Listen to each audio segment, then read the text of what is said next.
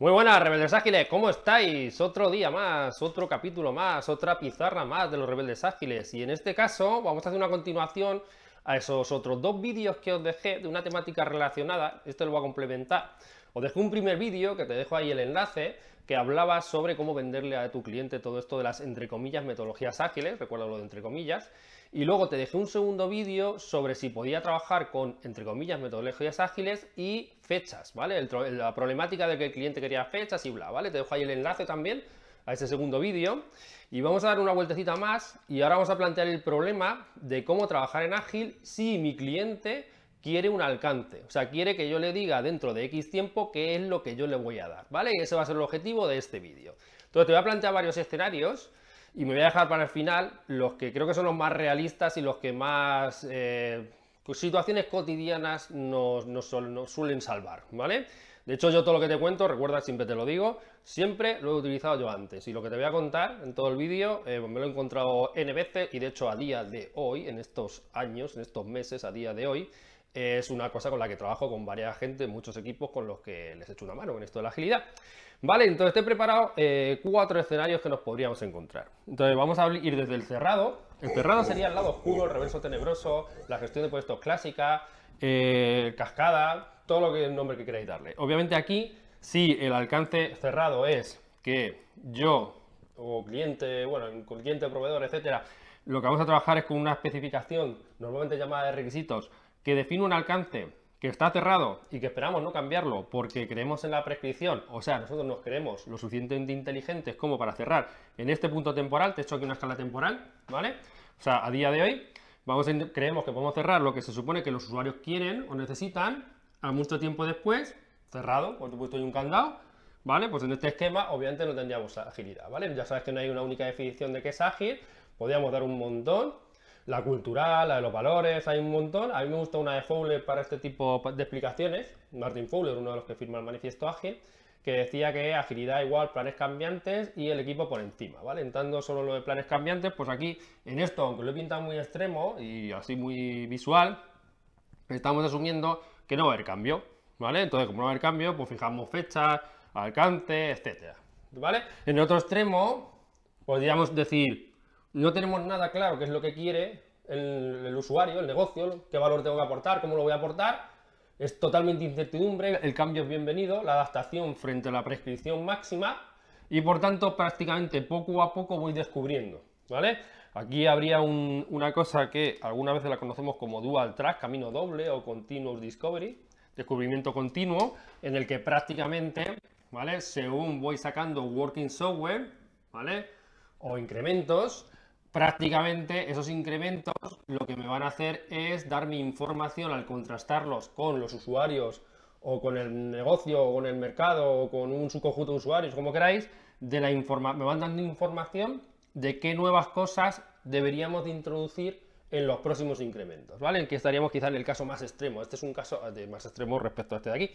Sería un caso que no se nos da muchas veces en la trinchera. Yo, por ejemplo, donde, con la gente que trabajo, con la mucha gente que trabajo, llevo trabajando tantos años en agilidad, pues este caso se nos da menos veces porque tendríamos que tener una casuística de que yo el roadmap de mi producto prácticamente lo controlo yo como proveedor o desarrollador. La influencia de mis usuarios es fuerte respecto a lo que necesitan, pero no influyen en mi roadmap, ¿vale? Ese concepto más de usuario que de cliente, o sea, no pagan ellos directamente por las funcionalidades que quieren, es muy de empresas de producto, ¿vale? Existe como tal, pero no lo encontramos tantas veces.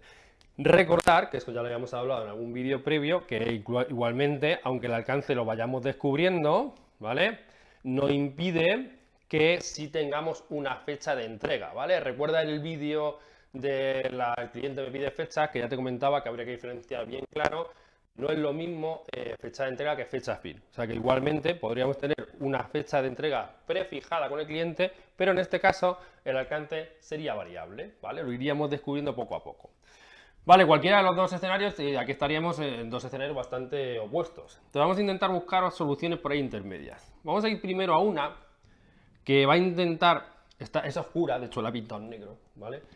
Y está muy cerca esta de aquí, pero intenta minimizarla. Esta está pensada, yo la he utilizado muchas veces, y en entornos en los cuales por motivos eh, burocráticos, eh, normativas, eh, administración X, esto está muy presente y es difícil evitarlo, ¿vale? Por herencia, o sea, estamos el lado oscuro está ahí súper fuerte. Y entonces, de alguna manera intentar flexibilizar esto, eh, tendríamos como dos, yo esto, como siempre lo he pintado un poco aquí en grandes bloques, luego en puntos intermedios hay muchos y maneras de tallar eh, habrá muchas, ¿vale? Lo que quiero que te quedes con las ideas más generales y más importantes. Pero una manera de intentar flexibilizar esto va a venir de o flexibilizar aquí o flexibilizar aquí, ¿vale? Es decir, o flexibilizar el alcance o flexibilizar las fechas, ¿vale? Y entonces, de hecho, voy a tirar de, me parece que una terminología que me, se explica bastante bien, son dos, entre comillas, cláusulas que propuso Jess Sutherland, el co-creador de Scrum, las propuso hace un montón de tiempo, y son unas cláusulas como para intentar aligerar esta problemática de aquí. Eran cláusulas que se proponían como cláusulas, entre comillas, que agilizaban un poco los escenarios más tradicionales. Y una de ellas se llamaba eh, Chain for Free, ¿vale? Chain for Free. Entonces eso del chain for free decía que para intentar evitar el problema que tenemos aquí abajo de esto del cerrado, intentar agilizar, no diría hacerlo ágil, digo agilizar, o sea, flexibilizar o minimizar este problema, que hablásemos entre clientes y proveedores, clientes y desarrolladores, de que cualquier elemento de los que hay aquí podría sustituirse por otro, ¿vale? Que vayamos detectando que tenga un tamaño similar, una complejidad similar, un tamaño un X como queráis medirlo vosotros, ¿vale? De tal manera que pudiera entrar una cosa y salir otra. Y la otra cláusula, eh, esta es el chain for free, pues la otra se llama money, o se llama money for nothing, ¿vale? Money for nothing, ¿vale? De hecho, te dejo aquí arriba un enlace al blog, a mi blog, en un post que te cuenta esto, estas dos cláusulas en texto, en un post, por si quieres echar un vistazo. Entonces, eh, el Money for Nothing lo que proponía era poder cortar en cualquier momento sin tener que esperarnos a la fecha que habíamos previsto como fin, ¿vale? Y que pudiésemos cortar dado que en algún momento hemos visto que ya tenemos lo suficiente y por tanto ciertos requisitos en este contexto, que como se le llamaba, ya no eran necesarios. Y entonces para eso, entonces el cliente podía llegar a un punto en el que dijese, mira, eh, proveedor, aunque habíamos acordado tanto tiempo, yo creo que es suficiente ya, con lo cual esto me lo quiero ahorrar, ¿vale? y me lo quiero ahorrar, pero entonces para que no haya un, para no perjudicar en exceso al proveedor o al desarrollador, lo que se hablaba es de una cláusula por defecto, que luego podéis matizarla, que se llama el 80-20, en lo cual, si yo, en, la cual, si ya era este, si este trozo es el que yo ya como proveedor no voy a facturar porque el cliente ha, decidido cortar aquí, ¿vale? Pues entonces eh, lo que voy a hacer yo como cliente es compensarte a ti proveedor pagándote un 20% de lo que se supone que hubieras, me hubiera facturado, que ya no me vas a facturar, ¿vale? Que tú no vas a trabajar, yo te lo voy a pagar, pero para que no sea un prejuicio altísimo en el sentido de que tú ya no vas, ya no vas a cobrar nada aquí, ya habías hecho una previsión. Vale, pues esto se llamaba eh, money for nothing, o sea, dinero por no hacer nada. O sea, yo te pago el 20% de lo que tuviera pagado, ¿vale? Del 100% que tuviera pagado respecto al trozo que quedaba, sin que tú hagas nada como compensación a que yo quiero cortar antes y yo me, ahorrar yo me ahorro como cliente el 80%, ¿vale? Ese es el Money for Nothing y el Chain for Free es que yo, de manera gratuita, eh, podía cambiar una cosa por otra que fuese más o menos equivalente, ¿vale? Ahora sí estaríamos todavía ahí un poco bastante en el lado oscuro, ¿vale? Y ahora vamos a ir a la última, ¿vale? Y la última de, de los cuatro escenarios a mí es el que me parece que es el más realista en los entornos en los que yo por lo menos trabajo de hace ya bastante tiempo y que va a estar un poco, esta va a estar más hacia allá y va a intentar alejarse de lo de aquí. Y es, antes de eso, hazme un favor, ¿eh? Suscríbete al blog. Bueno, al blog también, pero suscríbete al YouTube, suscríbete al canal, ¿vale? Que no te cuesta nada, que es darle al clic ahí abajo al botón y a mí me ayuda bastante, porque si te suscribes, yo veo que hay motivación, veo cuáles son los vídeos que más motivan, cuáles son los que más os gustan y además, lo de que os suscribáis no es porque gane pasta y no es porque quiera ser el más, eh, con más el vanidoso, con más seguidores del mundo mundial en YouTube, sino porque si llegamos a 10.000, si llegamos a 10.000 suscriptores, que es por lo que yo quiero que te suscribas y por eso me puedes ayudar y no te cuesta nada, se me desbloquean ciertas funciones en YouTube, como la de las historias y algunas otras más, que tampoco me quiero liar, y entonces eso me va a dar la posibilidad de que el canal llegue a más gente y ayudemos a más gente de la comunidad, ¿vale? Entonces no te cuesta nada, suscríbete, que es darle al botón de ahí abajo. Bueno, y darle un me gusta al vídeo también, ya que estamos, ¿vale? Dos cosillas que tampoco te gusta nada, ¿vale?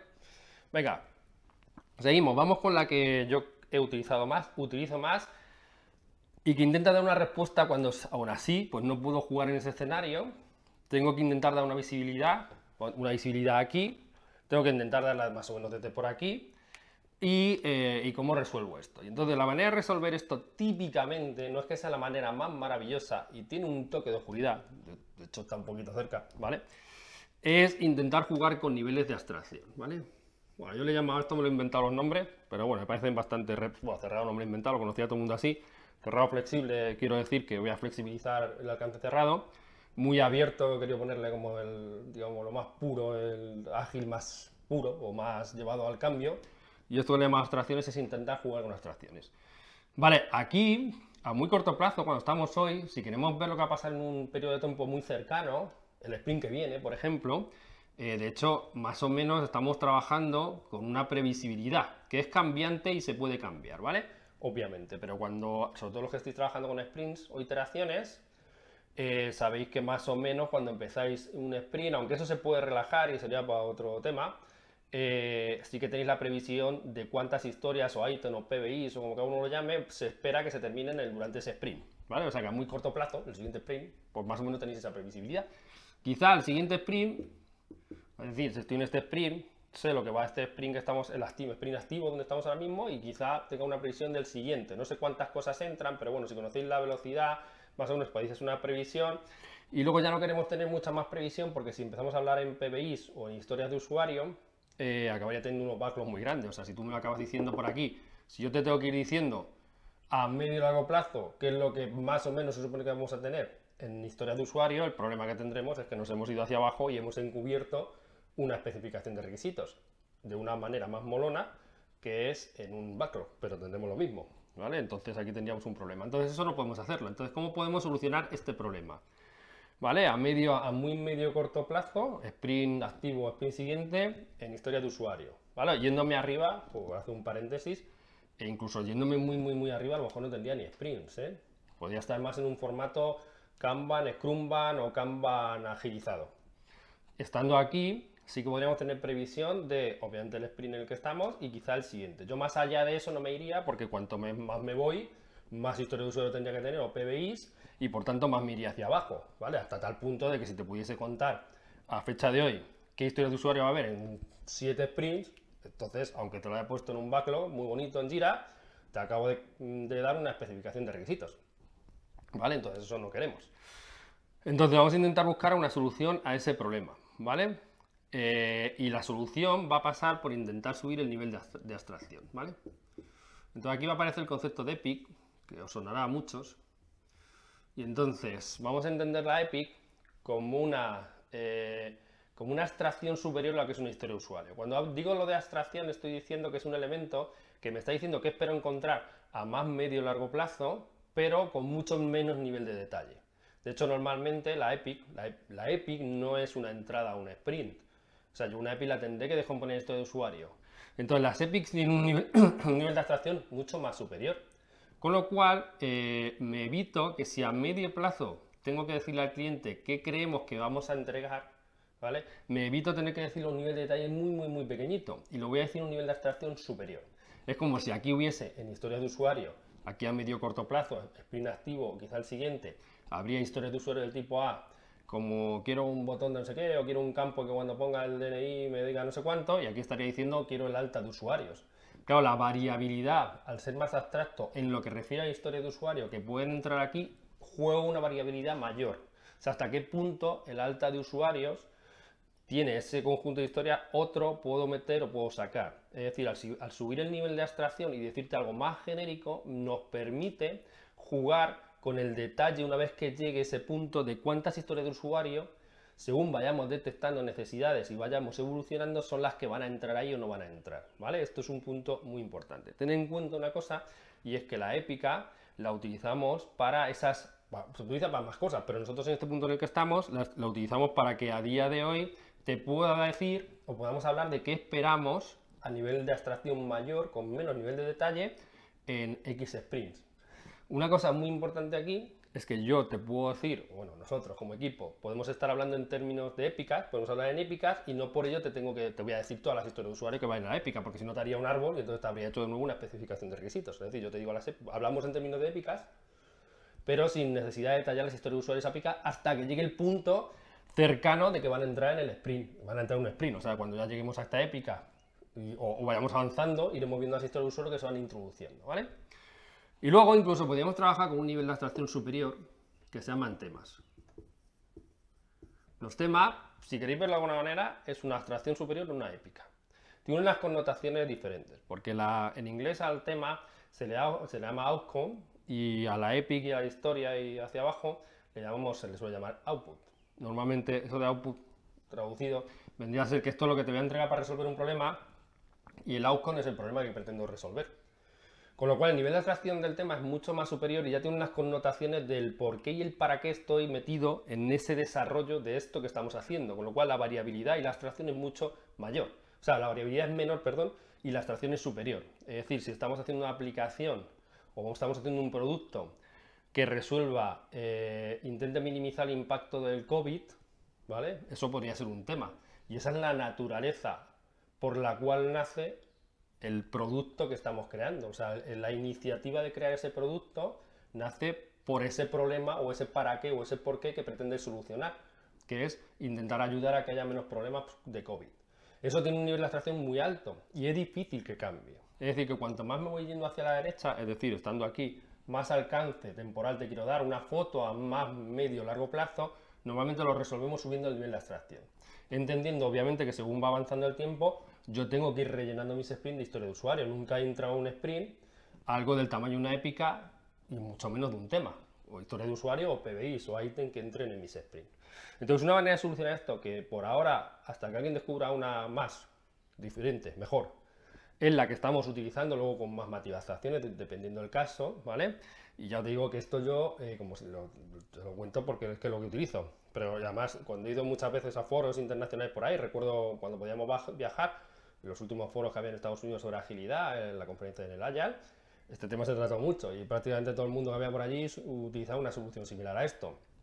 Es decir, si no me puedo mover aquí y quiero salir de aquí, voy a y necesitamos eh, tener una visibilidad de que estando hoy vamos a ir teniendo a lo largo del tiempo, a medio y largo plazo, como no te lo puedo dar en historia de usuario, porque estaría en el caso de aquí, es decir, no te puedo decir a día de hoy en historia de usuario que hay aquí, porque tendría que decir todas las hay en los sprint previos, con lo cual estaríamos manejando centenares de historias de usuario, y como además, que eso, manejar muchas historias de usuario tiene mucho desperdicio, ¿vale? Es el mismo caso, el problema de la especificación de requisitos clásica, ¿no? Ordénala, que valen, que no valen, compromisos, fírmalas con sangre, etcétera. Eso es un problema grande, no hace falta que entremos más, como hemos tratado muchas veces.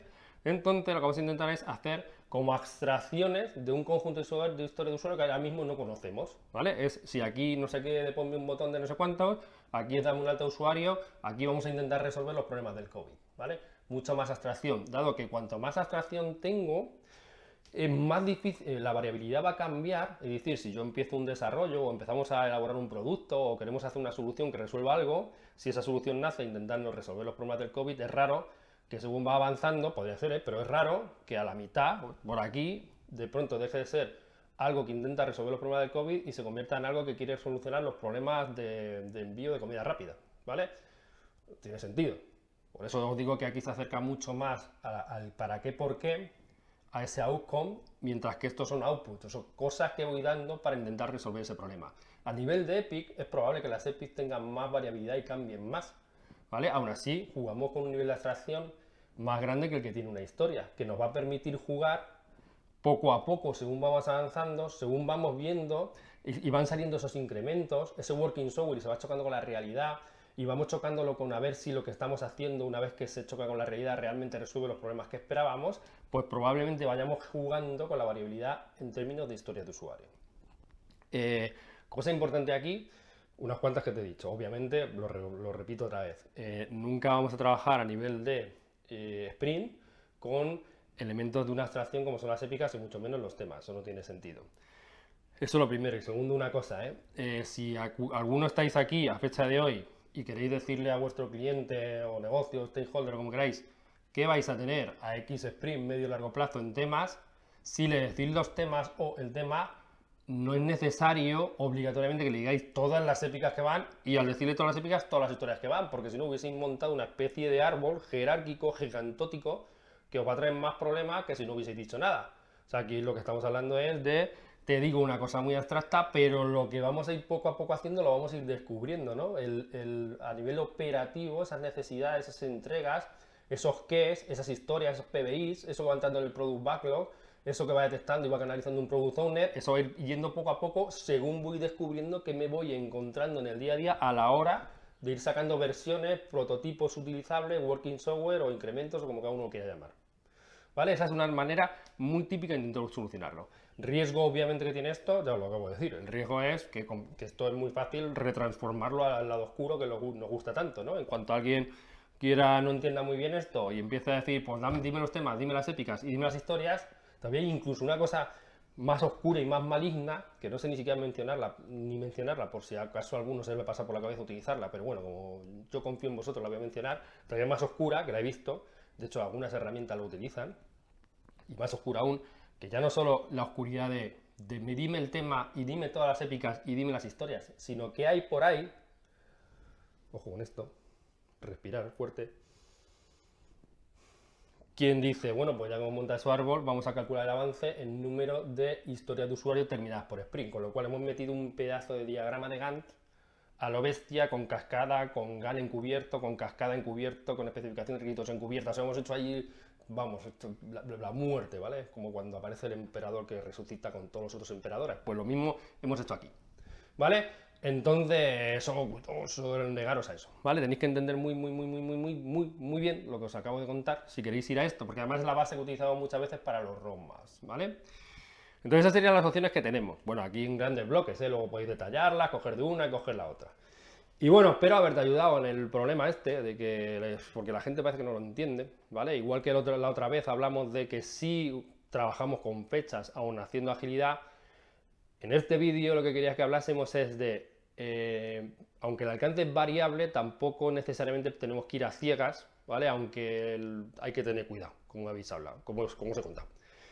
Y nada más, espero que te ayude, ¿vale? Aquí lo he contado un poco genérico y luego tendríais que, según el caso que tengáis cada uno, pues tendréis que hacer matizaciones en cualquiera de los esquemas, ágiles o no ágiles, ¿vale? Ojalá sean lo más ágiles posibles. O, o salir del lado oscuro e intentar iros hacia arriba lo que podáis. Y ya está. Eh, que la agilidad te acompañe y recuerda, suscríbete y dale me gusta. Venga, nos vemos.